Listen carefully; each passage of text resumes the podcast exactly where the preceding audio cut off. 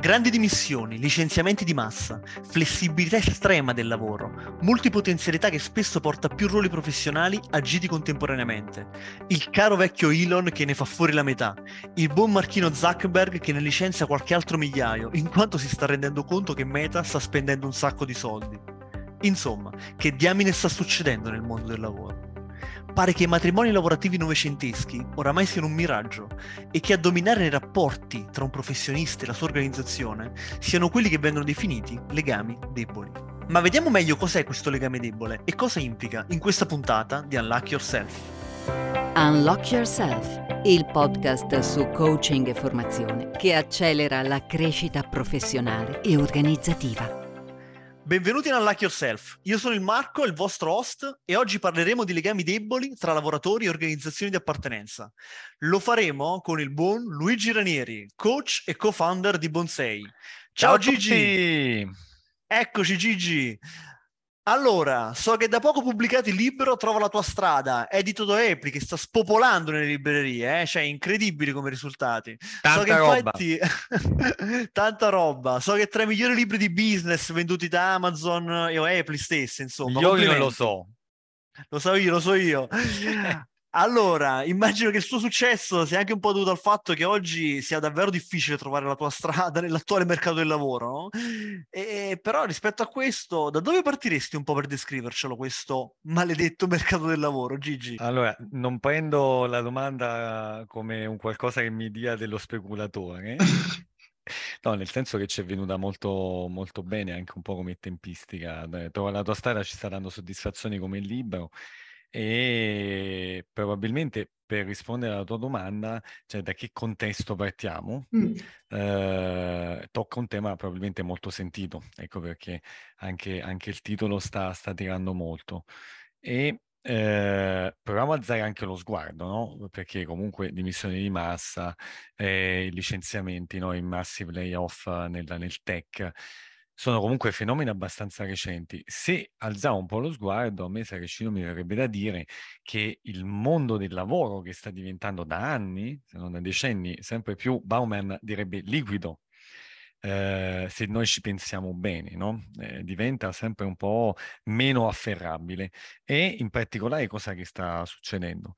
A mio avviso, lato strutture organizzative e processi, sono diventati sempre mm-hmm. più flessibili, no? Queste strutture organizzative appunto che eh, sono malleabili quasi. I gruppi di lavoro sono spesso temporanei, quindi ti ritrovi a lavorare oggi con un team, domani eh, si ricostituisce un nuovo team. Molti profili professionali è facile che diventino inattuali, anche in, te- anche in, temi, in tempi molto rapidi tra l'altro. Molti job title è come se scadessero, dalla, non dico dall'oggi al domani, però ecco, con dei processi di decadimento assai assai veloci. C'è anche l'indebolimento dei confini, dei ruoli professionali. Un tempo c'erano i ruoli netti, no? Tu fai e sei quasi quel mestiere, scolpiti, e fai, quel, fai quel perimetro esatto di attività. Eh, ora un po' mi viene da ridere perché vedi me, io parto come ingegnere e faccio il formatore, no? Faccio il coach, ecco, quel, quel tipo di cosa lì c'è ancora. C'è meno, c'è meno di ieri. E macro trend è chiaramente la continua sperimentazione e anche innovazione, per cui, ecco, vedete, non sono aspetti necessariamente positivi e negativi, noi non siamo qui a giudicarli e tra l'altro neanche ci conviene. Quello che stiamo cercando di fare però è osservare questi fenomeni e chiederci tutto questo a cosa porta, no? Cosa porta a me individuo e a me organizzazione. E mi verrebbe da dire, un individuo che fa? Un individuo al quale si chiede una grande dose poi di flessibilità, eh, per, per, per lui, per lei probabilmente le probabilità di successo saranno proporzionali alla capacità di individuare una strategia e adattarla in base a tutte le circostanze che si evolvono. Quindi devo avere okay. una strategia e capacità di adattamento e di cogliere anche l'opportunità. Se vogliamo dirla in termini di difficoltà, forse è più facile individuare una strategia e spesso molto più difficile cogliere rispetto a quello che ti succede, come la puoi implementare, no? In base a quali networking, a quali incontri. Questo lato individuo. Lato invece azienda, la domanda delle domande forse oggi è: ma io azienda, quindi come faccio ad assicurarmi di prendermi i migliori ta- talenti, che questi talenti restino e che io poi negli anni li riesca a far crescere per poi creare quella che di fatto è la linea manageriale che in futuro guiderà la mia organizzazione. Questo non è sicuramente per niente banale oggi come oggi. E tutto questo, a mio giudizio, poi ha contribuito ad arrivare a fenomeni importanti che oggi vediamo, proprio manifestino le grandi dimissioni. Più di recente eh, sono arrivati licenziamenti di massa nel settore tech. Ci spieghi un po' questi due grandi fenomeni, no? Che anch'io un po' con una battuta e un'altra ho introdotto all'inizio.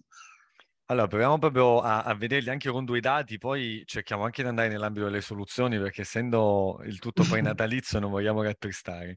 Però ecco, se parliamo di grandi dimissioni, eh, parliamo di uno studio di McKinsey che ha fatto la scorsa estate, il quaranta per cento dei dipendenti ha dichiarato di avere almeno una certa possibilità di lasciare il proprio lavoro entro tre sei mesi. Cioè presi dieci, no? Però pensiamo ai nostri uffici, pensiamo ai nostri uffici, pensiamo a dieci dei nostri colleghi. Non due gatti, ecco, diciamo, vogliono andare via dai contesti lavorativi. Magari, come dicevi tu, una ricerca worldwide tra i nostri dieci colleghi non... Non, non è proprio esattamente così, certo. Però ecco quattro, anche tre su dieci che stanno, che pensano di avere una certa probabilità di andarsene via nei prossimi sei mesi, tre sei mesi, insomma è tanta roba, cioè potremmo perdere un sacco di, di, di, di, di peers, di colleghi, di, di superiori, di collaboratori, insomma è tanta roba. Tra l'altro giusto, di questo, proprio una però... citazione su questo, è un po', no, come... guardandolo un po' il rapporto di lavoro con l'organizzazione, un po' come anche una compagna, no? Eh, se mai decidiamo di n- non, lascia- non lasciamo la relazione con la nostra compagna o compagni, ma già che si introduce quel pensiero, eh è sì. Chiaro che quella relazione inizia a scricchiolare, eh? Inizia a scricchiolare. Nel momento in cui nelle intenzioni già metto delle possibili opzioni, eh, vuol dire che qualcosa c'è. Il grado di, come dire, di, di appartenenza, di fidelity un po' ne risente. Tra l'altro di questo quaranta per cento che dicevamo, il trentasei per cento lascerebbe con in mano un'altra offerta. Mm. Perché il sessantaquattro per cento lascerebbe anche senza un altro lavoro. Cioè due su tre non dicono, ma io sto facendo queste considerazioni, ma sai, poi se arriva un'altra offerta, ok, ma forse fare questo passo anche a prescindere. Abbiamo citato McKinsey, eh, in, Worldwide. In Italia c'è qualche, non c'è qualche dato.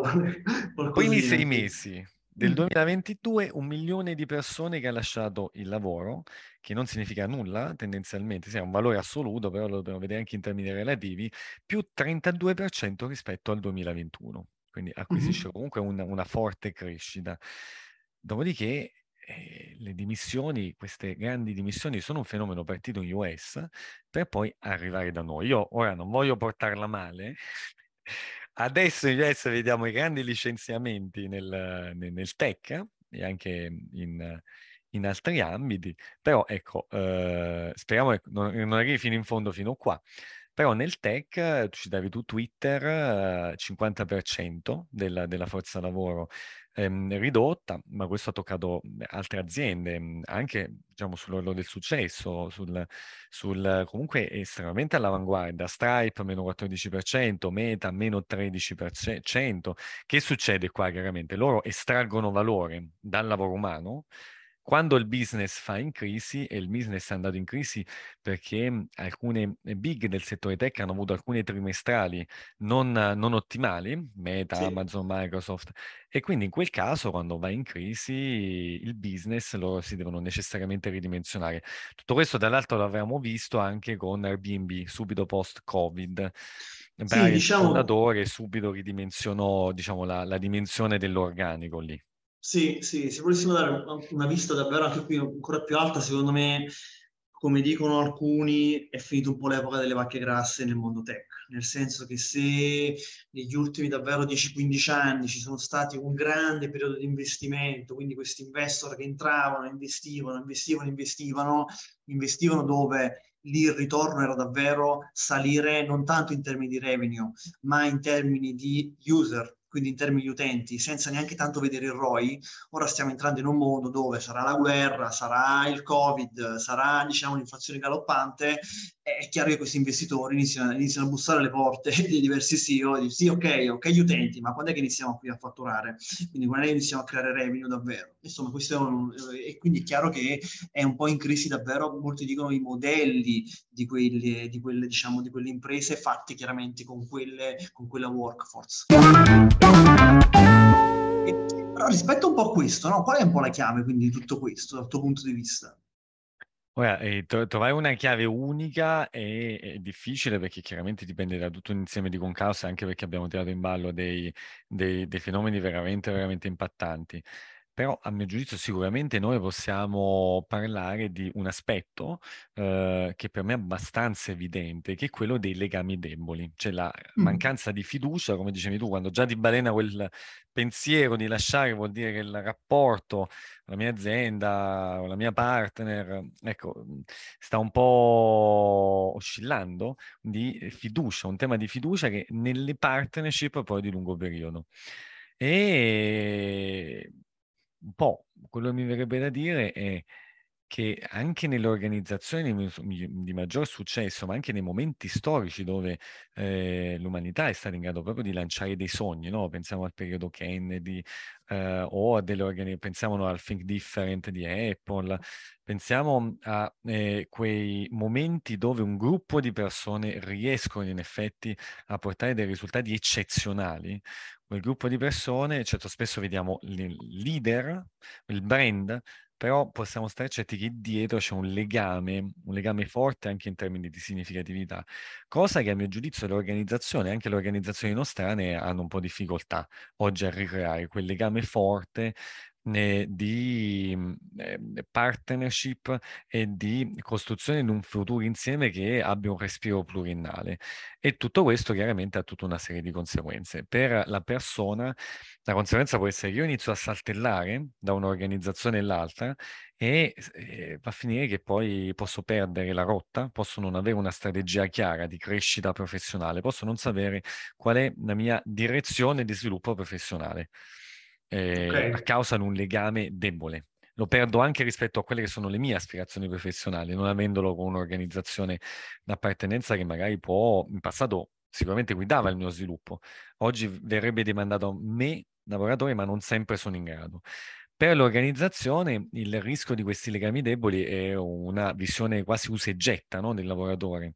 Consumistica e, quasi. Consumistica, e questo distrugge le basi poi del valore che, si possa, che può creare un'organizzazione con le sue persone nel lungo periodo e che si basa proprio sulla qualità, no? Umana delle persone che lavorano in un'organizzazione nel tempo, che crescono e fanno crescere poi il business. Probabilmente okay. questi legami deboli possono avere questi impatti sia lato individuo che lato organizzazione, che sicuramente sono da monitorare.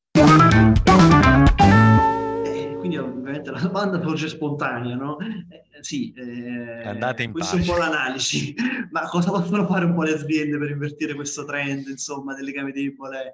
E trattenere i migliori, no? Trattenere i talenti. Questo è, è un tema, mh, Saracino, che mh, ci, ci ha toccato spesso, no? Con molte organizzazioni con le quali lavoriamo con Bonsei, e lavoriamo anche su questi temi. E cioè, negli anni qualche soluzione ci è venuta, qualche idea ci è venuta, l'abbiamo introdotta in diverse organizzazioni, poi con, devo dire, anche con, con, uh, con discreto riconoscimento. E come, come descrivere il primo, il primo aspetto? Forse viene meglio raccontato con le parole di Nadella, no? Di Microsoft, che di recente in un'intervista ha detto il mitico: le persone non vanno via dalle aziende, ma vanno via dai loro manager. Le persone non abbandonano un'organizzazione in genere, abbandonano i loro capi. Eh sì. E a volte può essere che vanno via da una cultura aziendale che non sentono vicina alle proprie preferenze, ai propri valori, però spesso vanno lontano da colo- colui che, colei che li dovrebbe guidare tendenzialmente, che eh, non, non, non, a volte non tollerano più, non si sentono più allineati, ecco. Per cui mm. una la prima soluzione con la quale noi lavoriamo spesso è lavorare sulla managerialità, sulla leadership dei capi. Torniamo eh, sempre lì, insomma, eh, gira e rigira alla fine. Jerry gira, là si va a battere, perché è difficile creare legami forti se il legame tra il dipendente e il proprio responsabile non è forte. Se il tuo responsabile non, uh, non è forte nella leadership, magari è un, un buon manager, ma non riesce a essere un buon leader, non riesce a creare quella, quel rapporto profondo, no? Non riesce a trasmetterti il significato del, della mission dell'organizzazione, della mission del team del quale anche tu fai parte.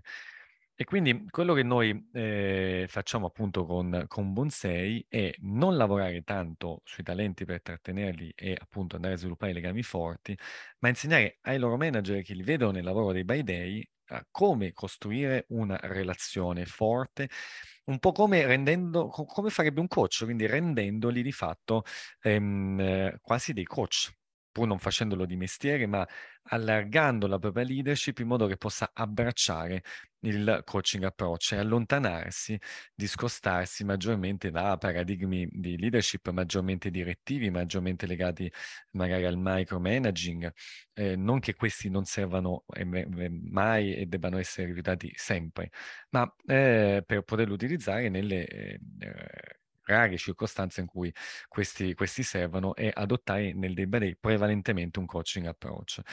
Quello che voglio dire, eh, Saricino, è che il fatto che tu sia un bravo manager, quindi che tu sappia occuparti del cosa le mie persone fanno in termini di programmazione, di goal setting, di delega, di feedback eh, e quindi di monitoraggio degli obiettivi, di problem solving, di al, uh, utilizzo migliore delle risorse. Ok, serve ed è centrale, ma oggi per ricreare legami forti, per trattenere grandi fette di generazioni poi che fanno fatica a eh, entrare nelle aziende e mh, a fidelizzarsi, devi andare, diciamo, sull'altro versante delle competenze richieste al tuo ruolo, che sono quelle legate anche alla leadership, quindi dare una direzione, ispirare, allineare, eh, motivare le persone, quindi capire quelle che sono anche le dinamiche che mh, fanno sì che sia possibile lavorare con gli altri insieme nel lungo periodo, creando un, un, um, un clima forte di fiducia. Tutto questo, ad esempio, si può fare ehm, allenando le competenze da uh, coach ehm, attraverso dei corsi di formazione, attraverso dei percorsi di coaching, eh, attraverso dinamiche di social learning, facendo dei gruppi di lavoro. Eh, ecco, ci sono molte le soluzioni che in questo ambito si possono mettere in campo. Lo, lo prendo sull'altro la versante. Se non lo si fa, il rischio è di avere dei capi che sono dei buoni manager, a volte sono specialisti bravi, esperti bravi, conoscono le proprie competenze, sono padroni delle proprie competenze verticali, ma poi non riescono a fare quel, quel salto orizzontale in termini proprio di leadership che invece viene richiesto per creare appunto un rapporto forte con le loro persone. C'è da dire, comunque, aggiungerei che comunque molte aziende si stanno ormai muovendo in questa direzione, nel senso che comunque è un forte trend. Ne vediamo tante, insomma, e quindi con molte abbiamo conversazioni su queste, molte di queste le supportiamo proprio per sviluppare queste competenze di leading people basandosi un po' proprio sul, sul coaching approach. Okay. Esatto, un altro aspetto oltre ai manager, eh, quindi ai capi, è che i professionisti migliori, quelli che, diciamo, se lo possono permettere, hanno una buona employability, si riescono a ricollocare chiaramente. E in questo caso però non scappano solo lontano da un capo molto, eh, diciamo, poco motivante, ma spesso lasciano le aziende quando si verifica un'altra condizione, ovvero secondo me le lasciano quando non riescono a vedere in modo chiaro un percorso di crescita loro lì dentro, cioè non ci arrivano. Questo non è vedono... un tema un po' più macro, no? Quindi un tema più organizzativo, mettiamola così. Semmai il capo può fare anche il capo, ecco, mm. però è chiaro che poi dopo invece c'è un tema di percorso che non è così definito. E certo, se non vedono un sentiero di crescita, nessuno mai gliene parla, ad esempio l'organizzazione è ambigua sotto questo punto di vista, e fai fatica a restare, no? Senza una vista di questo tipo, se tu vuoi crescere come professionista. E spesso nelle organizzazioni, siccome non so quale percorso di crescita offrire ai miei dipendenti, faccio ormai fatica, a differenza del Novecento chiaramente, a offrire dei percorsi costruiti ex ante, sempre più difficili, allora io non menziono per niente il tema, neanche ne parlo, ok? E... tabù. È un tabù, magari mi fermo agli elogi, no? Guarda, sei proprio bravo in quel che fai, no? Ti stimo assai. Però, eh, ecco, se, quelli bravi hanno bisogno anche di qualcos'altro, no? Di una proiezione, ma se io resto qui, no? Cosa succede in termini di crescita? E io non parlo chiaramente qua eh, di inquadramento contrattuale, retributivo. Certo. Eh, eh, questo sottolineiamolo che è importante, eh, cioè non è una crescita verticale, mettiamo in questi termini. Magari non è solo quello, ma soprattutto è competenze da acquisire, che progetti sfidanti, su quali progetti sfidanti mi potrò misurare, che responsabilità potrò ricoprire, no? Eh, che coordinamento avrò nel tempo, no? Se non lo so, l'azienda non dice nulla. E invece ti faccio, mh, faccio un esempio, no, non a te Saracino che lo sai bene, agli ascoltatori. Ad esempio con Bonsei noi seguiamo diverse aziende in percorsi di career counseling che l'azienda ha deciso di mettere a disposizione dei loro dipendenti. Ultimamente abbiamo avviato un progetto molto interessante proprio nel settore banking, per una delle più grandi aziende italiane nel settore. E perché questa azienda e queste aziende met- mettono le mani in tasca poi di fatto, no? E spendono un budget, hanno un budget per questo. E per dare proprio questo segnale, cioè il segnale è: tu professionista, se lavori da noi, devi avere un progetto professionale di crescita, noi ti diamo gli strumenti per rifletterci, le condizioni anche al contorno per realizzarlo, ti diamo anche un buon manager che ho allenato, come dicevamo prima, fatto diventare un buon leader che ti possa ispirare, ma qui da noi si resta se si cresce tutti e ognuno è il principale attore della propria crescita. E tu per crescere, questo... quello che dicono è non è che devi andare necessariamente altrove, no? Saltare un'azienda all'altra, ma in realtà siamo noi e la tua azienda che vuole essere il luogo della tua crescita. Questo è un tema strategico dal mio punto di vista, nel senso che eh, poi ormai beh, noi ci siamo molto dentro questi progetti e quindi li vediamo davvero anche in termini di valore, però qui mettendoci anche un po' nei panni, non so, di un, di un H R manager, un H R director, dici sì, ok, ma io ne ho uh, tre quattro mila, stiamo, noi stiamo parlando di un esempio di appunto più di cinque mila persone, eh? Quindi uh, un'azienda con questi volumi qui, diciamo, in termini di workforce. È chiaro che non è che un, diciamo, l'H R può prendersi in carico la gestione di ogni singolo percorso di crescita del dipen- di un dipendente. Eh, è un processo che non può essere top-down, partiamo da questo presupposto. Cosa può fare un H R? Cosa può fare un sistema H R di valore? Può creare le condizioni affinché gli strumenti, i processi, affinché questo processo debba essere bottom-up. Quindi creando consapevolezza nella workforce affinché anche loro, diciamo, attraverso questi strumenti, processi, queste sessioni, ad esempio di career coaching o career counseling, vanno in questa direzione, servono proprio a quello a far acquisire alle persone consapevolezza su come possono muoversi all'interno del loro ruolo, cosa possono proporre, dove fanno loro a bussare alla porta uh, del loro capo, semmai a dire guarda, ma posso occuparmi di questa cosa qua, mi piacerebbe fare questo. Non è il capo che dice no, guarda, fai questa cosa qui, fai quest'altra cosa qui. Perché è chiaro che poi quel processo è sempre visto top down sostanzialmente, quindi va eh, sempre nell'ottica del doveristico, no? Devi far questo. Invece se un sistema H R riesce a creare le condizioni affinché le persone in autonomia pensano che quella possa essere, quell'organizzazione possa essere il luogo dove sviluppare la propria carriera, eh, qui si fa bingo, eh. È inutile che ci giriamo intorno, lo sottolineo anche in modo forte. L'apprendimento è sempre autoapprendimento, no? Ma non può essere imposto, no? È assolutamente, Saracino e poi tutti i sistemi di people development ormai stanno andando in quella direzione, del tendenzialmente, non, non dico del self-service, però ecco, con una forte responsabilizzazione individuale poi la crescita. E questo chiaramente può muovere un po', per chiudere il cerchio, da legami deboli a un patto, a un patto di crescita insieme. Se resti qui ti posso dare tante cose, tra cui appunto anche la remunerazione, ma non è lì che mi gioco la partita, soprattutto ti posso offrire sviluppo, sviluppo professionale, agendo sui tuoi responsabili, sui tuoi manager e dandoti le leve a te dipendente per crescere. E lì sì che io mi riconosco rispetto alla mo- maggior parte poi dei luoghi di lavoro, invece che questo passaggio non, non riesco nemmeno a farlo. Grazie Gigi per gli spunti che ci hai dato, grazie anche agli ascoltatori per averci seguito anche in questa puntata e fateci sapere, scriveteci come sempre, diteci cosa ne pensate, insomma, di Unlock Yourself, di questa puntata, di altre puntate che dovremo, che insomma che affronteremo nel corso del prossimo anno, no? Allora, troverete tutti i nostri riferimenti nella descrizione del podcast, as usual. Grazie ancora per l'ascolto e non dimenticate di iscrivervi a questo podcast e di valutare, condividerlo come sempre sui social con amici, colleghi, amanti, colleghi, eh, colleghi eh, insomma della vostra organizzazione, di altre e viceversa. Diciamo insomma. Colleghi attuali e colleghi andanti. Colleghi futuri. Forza con i legami deboli. Alla Ciao prossima. A tutti.